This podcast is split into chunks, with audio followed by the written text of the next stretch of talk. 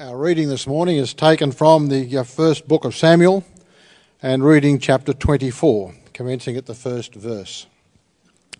After Saul returned from pursuing the Philistines, he was told, David is in the desert of En Gedi. And so Saul took 3,000 able young men from all Israel and set out to look for David and his men near the crags of the wild goats. He came to the sheep pens along the way a cave was there, and Saul went in to relieve himself. David and his men were far back in the cave, and the men said, This is the day the Lord spoke of when he said to you, I will give your enemy into your hands for you to deal with as you wish. And then David crept up unnoticed and cut off the corner of Saul's robe. Afterward, David was conscience stricken for having cut off a corner of his robe. He said to his men, the Lord forbid that I should do such a thing to my master, the Lord's anointed, or lay my hand on him, for he is the anointed of the Lord. With these words, David sharply rebuked his men and did not allow them to attack Saul. And Saul left the cave and went his way. Then David went out of the cave and called out to Saul, My lord the king. When Saul looked behind him, David bowed down and prostrated himself with his face to the ground. He said to Saul, Why do you listen when men say, David is bent on harming you? This day you have seen with your own eyes how the Lord delivered you into my hands in the cave. Some urged me to kill you, but I spared you. I said, I will not lay my hand on the Lord, on my Lord, because he is the Lord's anointed. See my father, look at his piece of your robe in my hand. I cut off the corner of your robe, but did not kill you. See that there is nothing in my hand to indicate that I am guilty of wrongdoing or rebellion. I have not wronged you, but you are hunting me down to take my life. May the Lord judge between you and me, and may the Lord avenge the wrongs you have done to me, but my hand will not touch you. As the old saying goes, from evildoers come evil deeds, and so my hand will not touch you. Against whom is the king of Israel come out? Who are you pursuing? A dead dog? A flea? May the Lord be our judge and decide between us. May he consider my cause and uphold it. May he vindicate me by delivering me from your hand. When David finished saying this, Saul asked, Is that your voice, David, my son? And he wept aloud. You are more righteous than I, he said. You have treated me well, but I have treated you badly. You have just now told me about the good you did to me. The Lord delivered me into your hands, but you did not kill me. When a man finds his enemy, doesn't he, doesn't, does he let him get away unharmed? May the Lord reward you well for the way you treated me today. I know that you will surely be king, and that the kingdom of Israel will be established in your hands. Now swear to me by the Lord that you will not kill off my descendants or wipe out my name from my father's family. And so David gave his oath to Saul, and then Saul returned home, but David and his men went up to the stronghold. Amen. Thanks for bringing us reading, Alan, and good morning, everybody. Good to see you. I want to know how you feel about what you've just heard. I legitimately want to know. Do you hear that story? How do you feel? So let me give you a moment just to chat with your neighbor. It's just going to be a second.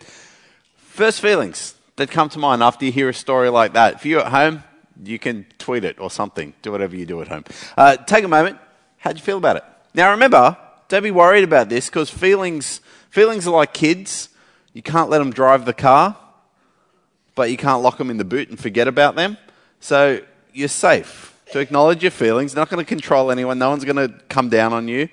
Um, but we should acknowledge them. So have a chat with your neighbour. How do you feel?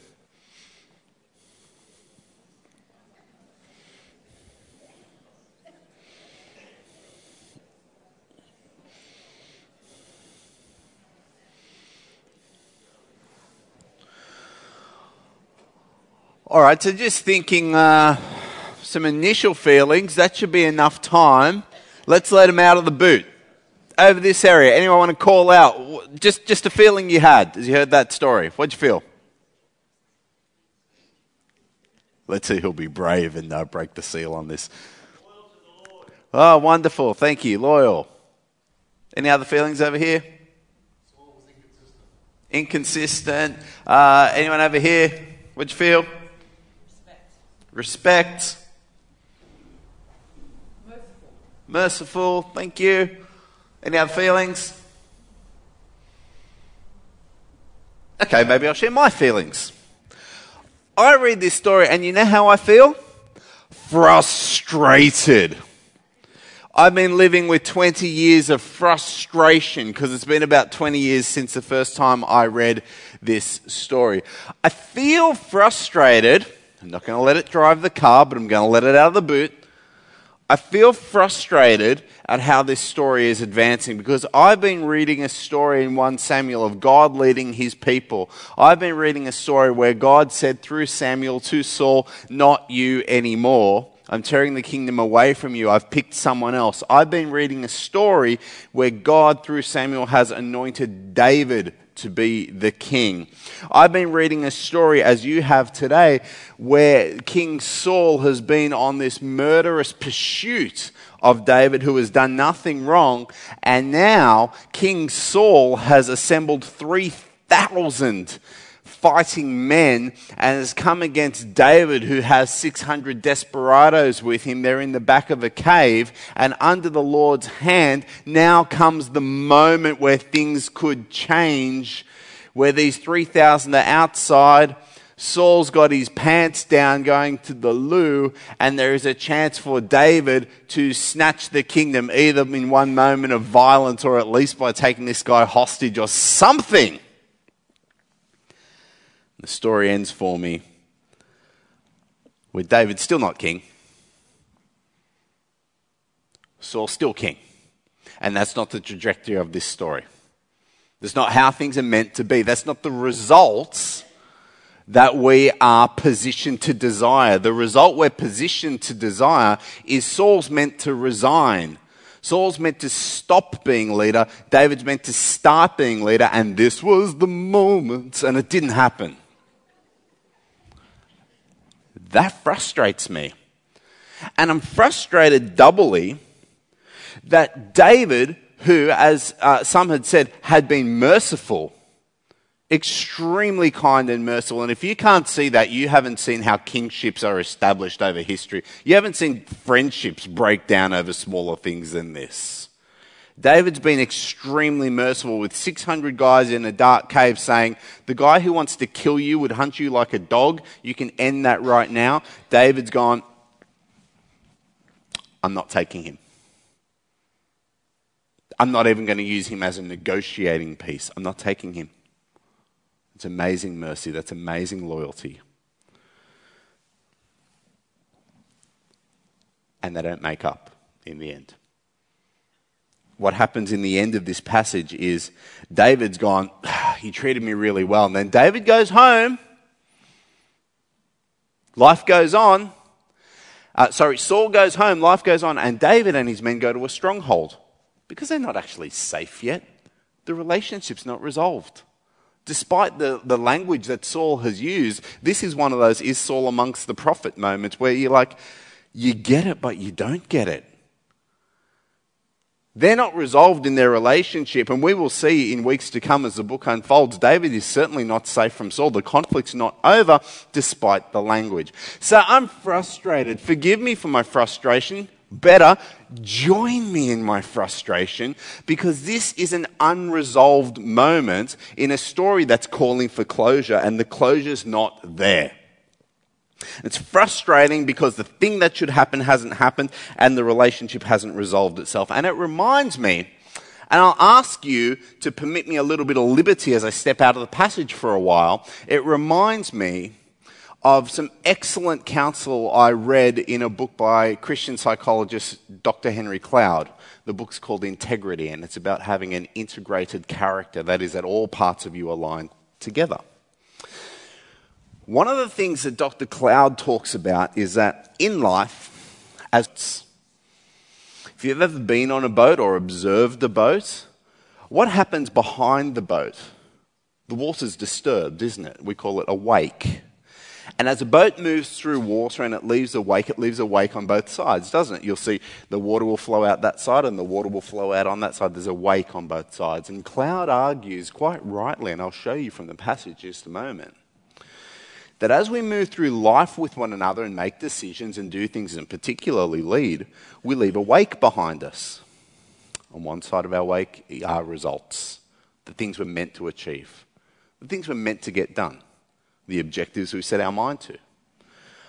On the other side of our wake are relationships. They're people we touch, how we touch them, how we bond together, how we divide apart. And the thing that Cloud says that's really important for us as integrated humans is that you've got to be attentive to both sides of the wake you, you, know, it's possible to achieve all the things you meant to achieve, and there's just significant relational collateral damage over there. Just that the body count is too large. And it's possible to be mates with everybody and irresponsible. Not achieving, not doing what you might have been positioned to do or called to do. And Cloud says you've got to do both. And it's hard. It's hard to be attentive to both. What's amazing to my mind in this passage and beyond is thus far in his life, David has been attentive to both. Now, let me be clear it's not our space to come and worship the man David. No, this passage is ultimately about God, as all passages are about, and our worship goes to him. But there's a man here who teaches us significant lessons and offers us a beautiful picture of being attentive to both sides of his wake. Consider his results. This is a man who God has positioned by the anointing of the prophet Samuel to be the Christ of the time, the anointed one, the Messiah, the anointed one of the time. What does that person do? Well, that person's role, you might think, oh, it's to be king. Yes, it's to be leader. And what they will do is they will mediate the blessings of God onto the world, and they will mediate the curses or the condemnation of God upon the world. If you want to study that, read Psalm 2. It's a helpful case study. That's what they do. Well, how's David been going with achieving the results? I would argue really, really well. This is a guy, God is against the Philistines. God has brought condemnation upon the, the Philistines, who are a tribe of the people of the Canaanites. And God has brought Israel, not just because he's got a crush on Israel, but he's saying, I'm using you as my hand of condemnation against these people. And so, what should their leader do? Lead the driving out and the condemnation of the Philistines. Well, famously, David did that with Goliath, their great champion. And that was just a sign of things to come because it wasn't just Goliath. David has served in the army of Israel, an army that Saul would see as his own. But it wasn't Saul's army, it's God's army. David's been working hard, risking his life. They even write songs about him. David has slain his tens of thousands. He has brought the condemnation of God as he should be doing. David, in just the previous chapter, has saved the town of Keilah against the Philistines. He's brought not just condemnation to God's enemies, but he is doing the other side. He's bringing blessing to people as well. So he's brought a blessing to Keilah. He's bringing blessing through his allegiances as well. Jonathan, the son of Saul, says, David, please don't ever cut off my house. May we be blessed in you. Yes, you will. They hug, they kiss, they have an allegiance with one another. David's bringing God's blessing. David, in the previous chapter, has brought blessing to the priests of God and brought protection where Saul and his men are murdering them. David, beautifully, 1 Samuel describes as the one who, the 600 people he's in the cave with, they're the desperados of the time.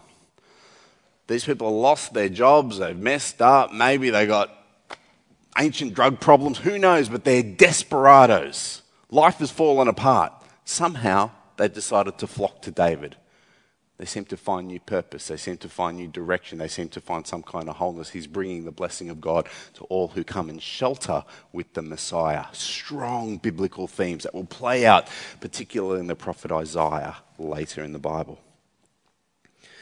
David is achieving results. That side of the wake is great. And in this passage, 1 Samuel 24, as verse 10 will show us, and it should be on the screen for you now. David, who has crept forward and has cut the edge of Saul's garments, says these words This day you have seen. Can we back up one, please? This day you have seen with your own eyes, he's talking to Saul, how the Lord delivered you into my hands in the cave. He's saying, Look, can you not see? Have you not read the scoreboard? God's giving me the results, and this kingdom will be mine. Now, some urged me to kill you, some urged me to score the winning goal, but I, I spared you. I said, I will not lay my hand on my Lord because he is the Lord's anointed understand a beautiful transition here in attentiveness to wake that Saul, uh, David, is saying, I, under God, have been very attentive to the results, and the results are coming. God is giving this kingdom to me. Now, I've mentioned to you before, and others have as well, how important clothing is in the book of 1 Samuel. There's been times where uh, Jonathan gave, gave uh, David his royal cloak, Pledge of Allegiance. Saul tried to make David his soldier by giving his, him his armor. Saul grabbed at Samuel's robe and ripped it. And Samuel said, Ah, this is, this is good. This is how God is ripping the kingdom from you. And now, David, though he does it with a stricken conscience, actually shows a reality the kingdom is coming to me but he's grief stricken that he should reach out his hand and do it. He might have overstepped. He's been attentive to the results. But I want you to see in this verse, he's also attentive to relationship.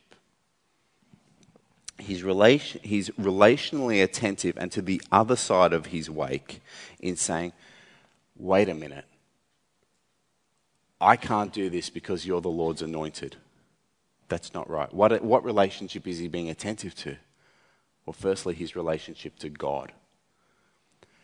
God sets the pace. God anoints his leader.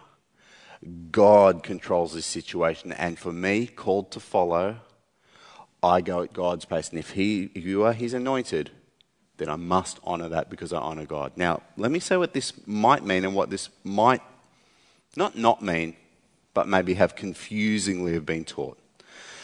Sometimes this passage has been used as an explanation of how our relationships in church work, and that is true. But what I'd say is a potential half truth is at times this has been used as a passage to explain relationships between uh, mem- members of church and church leadership. Don't stretch out your hand against the Lord's anointed.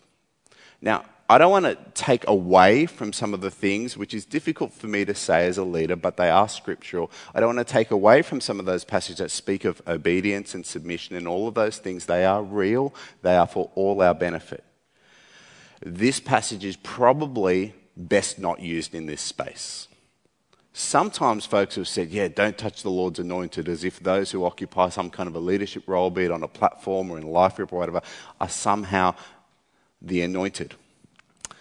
The truth is, the application is broader. Consider this is David speaking to Saul. This is more of a peer to peer situation, for both have been anointed. Though Saul's anointing has been taken away, for David, it's like, You're anointed, I'm anointed, I'm not putting my hand out against the Lord's anointed. What does it mean for us? Well, if you call yourself Christian, which means little Christ, then you are of the anointed. So the application is much broader for us. This speaks to how we might all treat one another. Not just how we might treat someone in an office, it, treat, it speaks to how we might all treat those whom God has anointed with his Holy Spirit, those who call Jesus Lord. And so it's much broader, isn't it? This is, this is how we're going to deal with one another. And so there'll be some implications to come from that. But right now, for Saul, for David, he says, my relationship with God means I treat you in a certain way. And my relationship with you as the Lord's anointed, as my peer, as my other, is something that I'll be attentive to. Do you see? David's not just attentive to the results side of his wake, his relationship side of the wake. This is the guy who some of you said, Oh, I feel loyalty when I read this passage. Good feeling. Because David, I seem to be messing up my Davids and my Sauls today, forgive me. David has been so amazingly loyal to Saul the whole time. He's been very attentive to that relationship. David has been attentive beautifully to the relationship with Saul's son Jonathan. Tell me you wouldn't feel orkies in that relationship. But David's been invested in it. David has continued to act righteously. And have a look at this in 1 Samuel 24 17 to 18. Even Saul must acknowledge. Saul to David, You are more righteous than I, he said. You've treated me well, but I've treated you badly. You have just now told me about the good you did to me. The Lord delivered me into your hands, but you did not kill me. The results were there for the taking, but you valued me. You saw me. You prized me. You protected me. You cared about me. You wanted both sides. You wanted this relationship that we have, and you even came out into the light in front of my 3,000 men to tell me all about it. I hope you will see with me that David has been attentive to both sides of his wake, the results and the relationship. And if you will see that with me, I hope you will feel with me intense frustration that despite his best efforts, despite amazing capacity to be attentive to both sides of the wake, results and relationships, the problems are still not resolved. I haven't prepared it for the screen for you, but I'll read to you from verse 22. At the end of this episode, so David gave his oath to Saul that he won't rub him out, that he'll look after his, his future inheritance. Then Saul returned home, but David and his men went up to the stronghold. This is not resolution. Oh my gosh, this is so frustrating to me when David has been attentive to the result, but he's still not king. I want the credits to roll on this movie with David stepping in and putting on a crown and that sort of thing.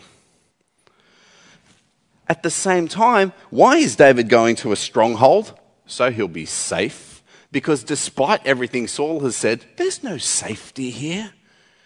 The result's not there, the relationship's not properly healed either. What do I want to see? What I would love to see is Saul to finish what he was saying in the verses I just read to you and then say, David, I don't even know where to begin to start with my apology. I told everyone you were my enemy. I told everyone you were out to kill me. I told, and I, I put a, a death penalty on your head. I have acted like an absolute jerk, and I don't even know where to begin. I'm the older guy. I should have known better. Please, David, will you forgive me? Hand outstretched. It's like, look, I'll help. I'll, I'll get my people to move my stuff out of you know, the residents and you come in and, you know, we'll put your picture up, take mine. Uh, I've done everything wrong. And, you know, I, along the way, I have learnt some stuff, so I wonder if maybe you'd have me as an advisor or something like that. I want to serve you in the way you've served me. I messed this thing up. God said it's about, it's about you leading, not me anymore. All these things that should be put right in this relationship are not put right. Saul goes home David is still the wandering king. And he's not a safe king. And you'll see that in the chapters to come. I'm frustrated that the problems are not resolved. Well, Shane, and everyone who comes with me, welcome to real life. You see, this is true for all of us, isn't it? I think Cloud is right when he says, as we move through life, we leave a wake, and there's results and there's relationships. And the truth be told, I don't know if it's nature or nurture or whatever, but all of us tend to be naturally bent more towards one side of the wake than the other. When push comes to shove, you think more about one side than the other, and it's frustrating to think of both. I confess to you, I'm a results guy. That's who I am. I know for some of you, uh, you're like, whoa, our pastor's a results guy. Yeah, I am. And it doesn't make me less Christian than you. And the people who are also like me, it doesn't make them less Christian than you. It makes them wide in a particular way, in an important way. I'm a results guy. I've got to tell you, it's a strength and a limitation. But if I can see the result in front of me, the goal, it's like blood in the water. I'm like a shark. I like, sniff the blood in the water and I'm going to go. And to to, to my discredit, sometimes there has been a body count. Sometimes I've damaged myself. And some of you resonate with that. So here's what I would say to me, and I would say to you if you are one of those really naturally attentive to the results side of your wake, my advice to you always be ready to take a knife to a gunfight. Now, I know some of you think I just said it backwards because, like, never take a knife to a gunfight, always take a knife to a gunfight you and I are wired to get the end result. And sometimes we don't see the damage that we wreak to the relationships. Because we lock on, missile lock, beep, beep, beep, beep, beep, beep, beep, beep, beep. I have the bogey. Take a knife to the gunfight. What does that mean? It means intentionally limit yourself. Intentionally put yourself in a space of danger intentionally limit your arsenal, intention, and, knowing, as you would taking a knife to a gunfight, I'm probably going to sustain more damage today. This is going to mess me up real bad, but I'm going to front up. Take a knife to a gunfight. Limit yourself in that way. What am I saying? Prize something higher in the space than the, re- than the results. You're, you're so wired on results. I'm so wired on results, they won't get forgotten. So go in pricing something higher. A wonderful example I saw of this was some years ago now, and I'm sorry to tell you about things I can't show you. It was on that show Q&A. In Q&A, which at times has become like a, a gladiator ring where you watch Christians get slaughtered. And so our former Archbishop, uh, Reverend Dr. Peter Jensen, was on the show, and it was about the time where Australia was debating uh, marriage for homosexuals.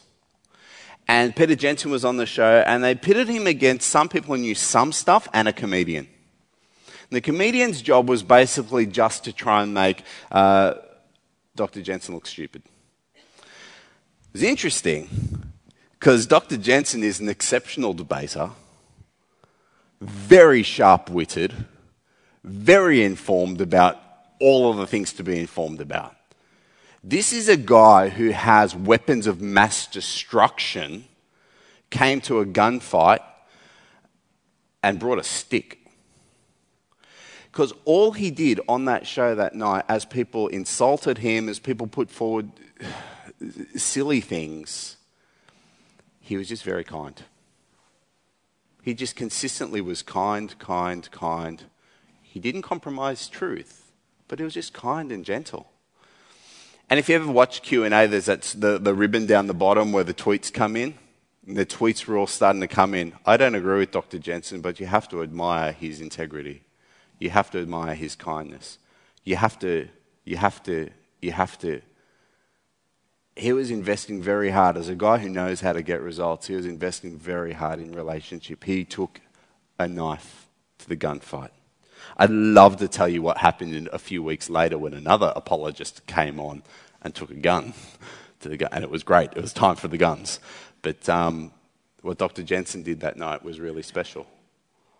If you're like me and you naturally sniff the blood in the water and you're ready to go for results, just limit yourself. And there's a ton of ways that you can brainstorm with yourself and your friends about how to be gentle to the relationship because you prize it really high. It's an intentional step. Now, some of us aren't wired that way. Some of you are still recovering from your past saying, I smell blood in the water sometimes and I'll go for it and I've got a body count. I've got red in my ledger. I do. Some of you are very relationally driven.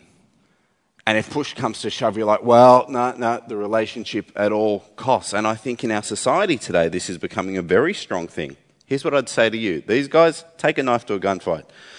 You guys Sometimes you've got to creep out from the back of the cave. Sometimes you've got to creep out from the back of the cave and you've got to stand for what you've got to stand for. But further than that, sometimes you've got to creep out from the back of the cave. You want to stay in the back of the cave where you're with your friends, it's comfortable, it's nice, and let's not have blood on the floor.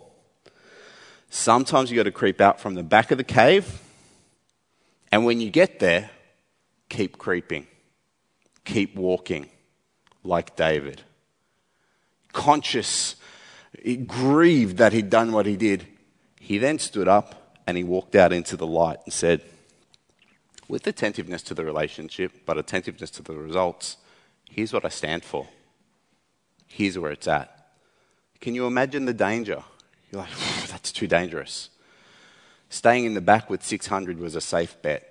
Creeping out in the dark was crazy dangerous, but with a really, really great carrot. He could have given it to Saul right there, game over when he walked out into the light in front of 3,000 men who had been commissioned to kill him and say, God's doing this, I stand for this, the relationship matters, but no, this is happening, he was brave.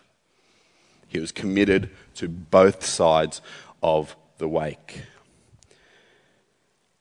Sometimes you need to creep out from the back of the cave to the front of the cave, out into the light, and be willing to contend and not be liked.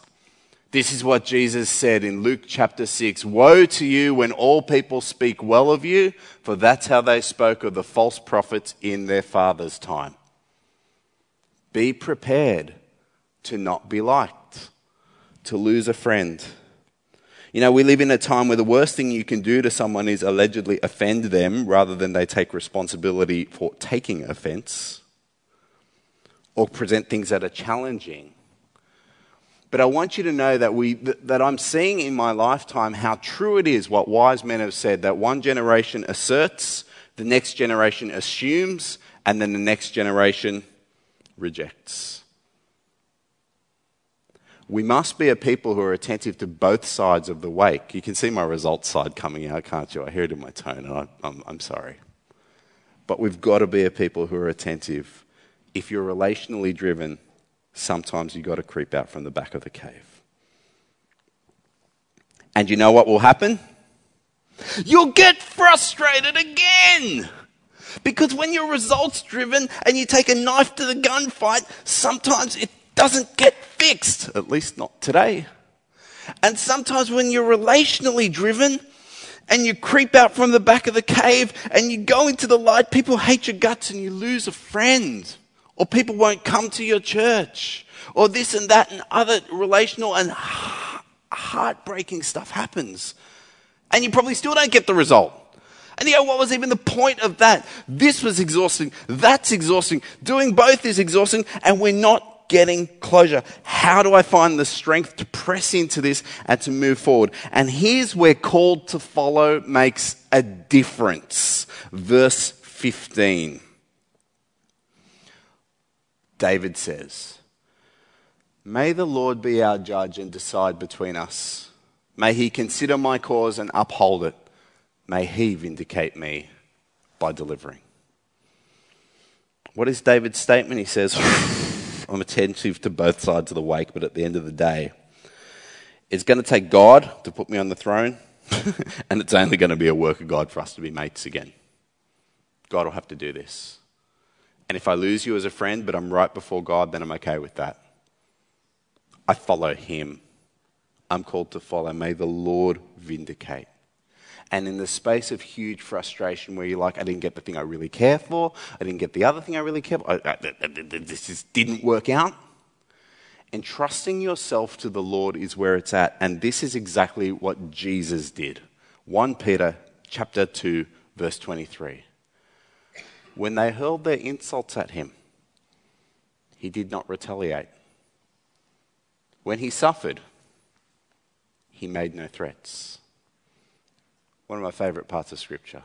Instead, he entrusted himself to the one who judges justly.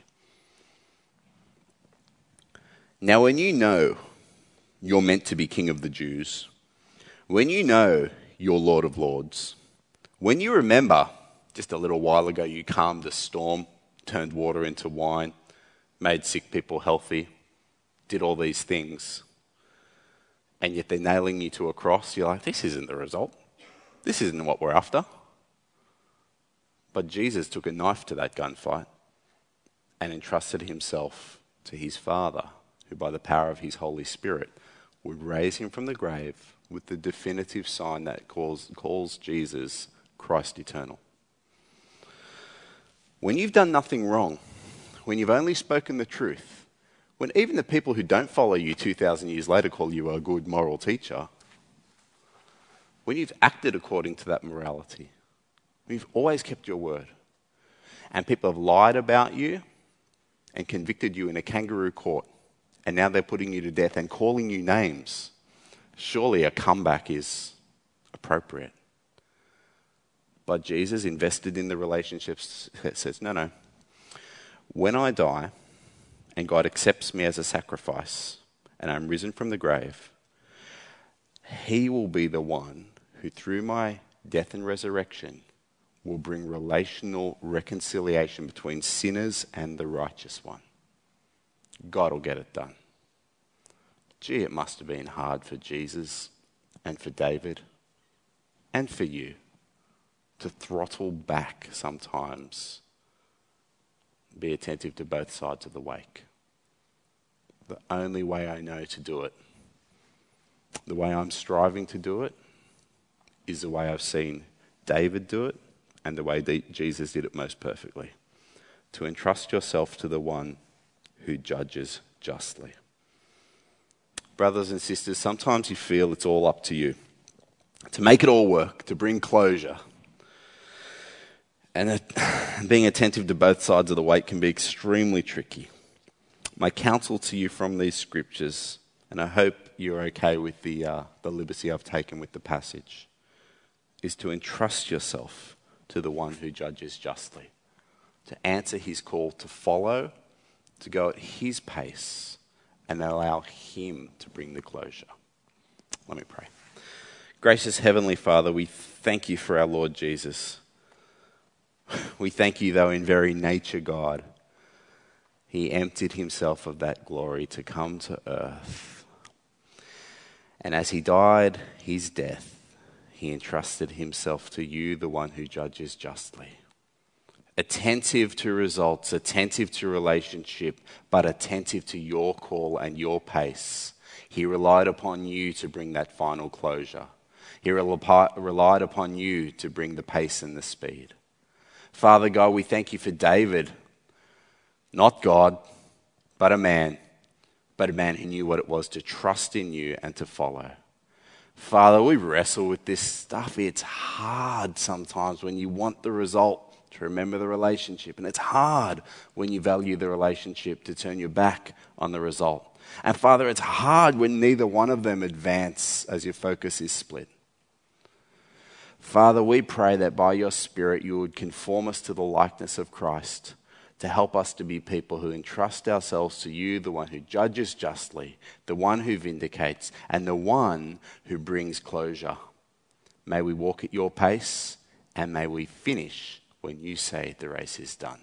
We pray in Jesus' name. Amen.